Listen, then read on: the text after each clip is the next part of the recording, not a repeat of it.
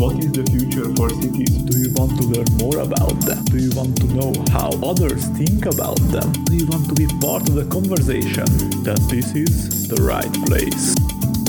Welcome to today's What is the Future for Cities podcast and its research episode. My name is Fanny, and today I will introduce a research paper by summarizing it. The episode really is just a short summary of the original paper, and in case it is interesting enough, I would encourage everyone to check out the whole paper.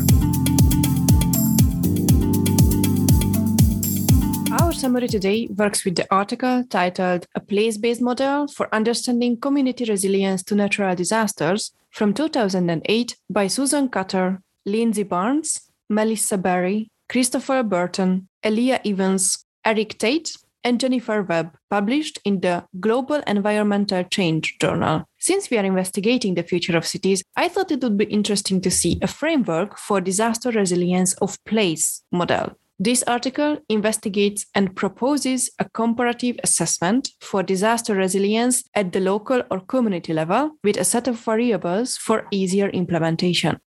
Although there may be recognition of the hazards in many communities, risk reduction and vulnerability often are not salient concerns until after the disaster occurs. Residents have other issues that assume priority, and local elected officials do not want to dwell on the hazard vulnerability of their communities as it might hurt economic investment and growth. However, there seems to be a shift in governmental agencies from disaster vulnerability to disaster resilience as a more proactive and positive expression of community engagement with natural hazard reduction. While numerous research efforts have assessed various dimensions of community resilience, challenges remain in the development of consistent factors or standard metrics that can be used to evaluate the disaster resilience of communities. This paper tries to provide a conceptual framework for natural disaster resilience drawn from the global change hazards, political ecology, ecosystems, and planning literatures, and describe a candidate set of variables for measuring resilience based on the same literature.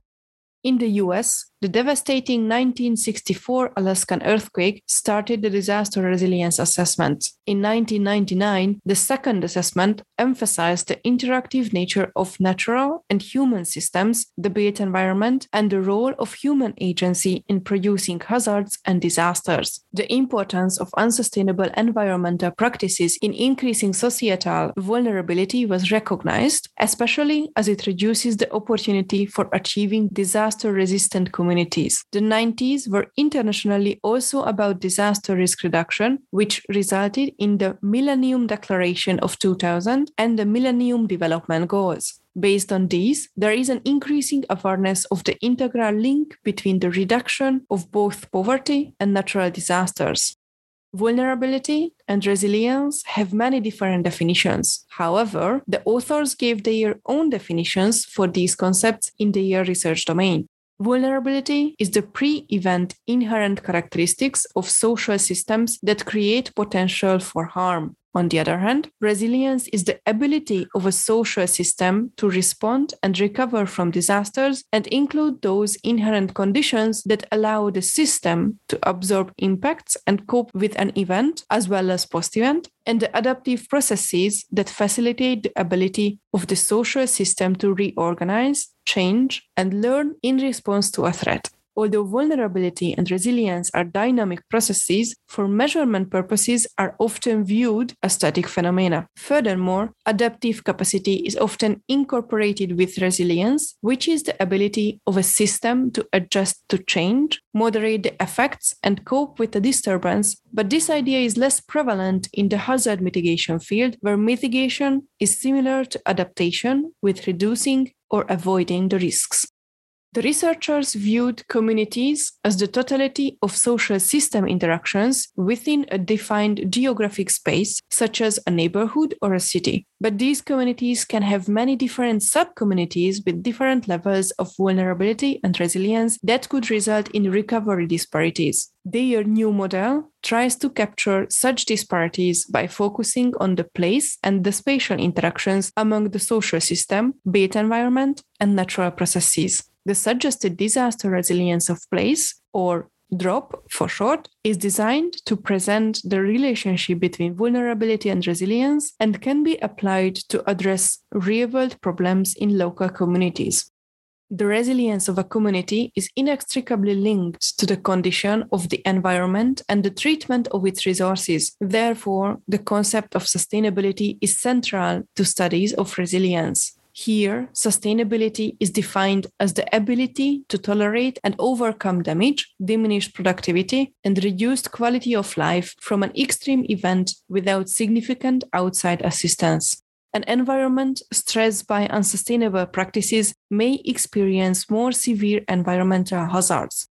Additionally, the scale, unit, and temporal variability change over the previous assessments. The risks and disasters can be global, but the unit of analysis varies from the individual to the continental. The rates of onset of the initiating event, measured in minutes to years, if not decades, is another confounding issue in resilience. Rapid onset events, such as hurricanes or earthquakes, require an immediate response and the time for change or modification in behaviors and practices, while slow onset hazards, such as global temperature variations, sea level rising, droughts, are not location or time specific. These characteristics make resilience and vulnerability assessments challenging and varying. The disaster resilience of place or DROP model is a new conceptualization of natural disaster resilience. The drop was created to address natural hazards, but could be adapted to other onset events, such as terrorism or droughts. The drop focuses on resilience at the community level, and the main focus is on the social resilience of places, with the acknowledgement that other forms of resilience exist. Natural systems, social systems, and the built environment are interconnected, and therefore their separation is arbitrary. Human actions impact the state of the environment, and in turn, a degraded environment provides less protection against hazards. Thus, drop presents resilience as both an inherent or antecedent condition and a process.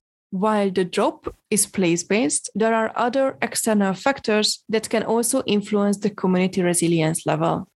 The drop starts with the existing conditions with inherent vulnerability and resilience within the social, built environment, and natural systems. Then the disaster happens with its own characteristics and immediate effects, which are attenuated with coping responses. The total hazard impact is a cumulative effect of the antecedent conditions, the event characteristics, and the coping responses. The overall local impact can be moderated by the absorptive capacity of the community in influenced by the coping responses. The community's adaptive resilience then can get through the effects with improvisation or social learning, aka collective actions, which is different from the lessons learned included in the antecedent conditions. The recovery levels vary based on the community's absorptive capacity. Then, the recovery and the social learning influences the state of the social, natural, and built environmental systems and became the antecedent conditions for the next event.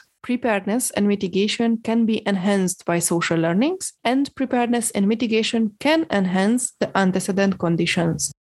For community resilience indicators, the authors proposed six dimensions with candidate variables, each with their advantages and disadvantages. The ecological dimensions could be assessed through wetlands acreage and loss, erosion rates, percentage of impervious surface, biodiversity, and coastal defense structures. The social dimensions can be evaluated through demographics, social network and social embeddedness, community values cohesion, and faith based organizations. The economic dimension needs to include employment, value of property, wealth generation, and municipal finance and revenues variables. The institutional dimension could be investigated through participation in hazard reduction programs, hazard mitigation plans, emergency services, zoning and building standards, emergency response plans, interoperable communications, and continuity of operation plans. The infrastructure domain can be assessed through lifelines and critical infrastructure, transportation network, residential housing stock and age, and commercial and manufacturing establishments. Finally, community competence domain could include local understanding of risks, counseling services, absence of psychopathologies like alcohol and drug, health and wellness, and quality of life variables.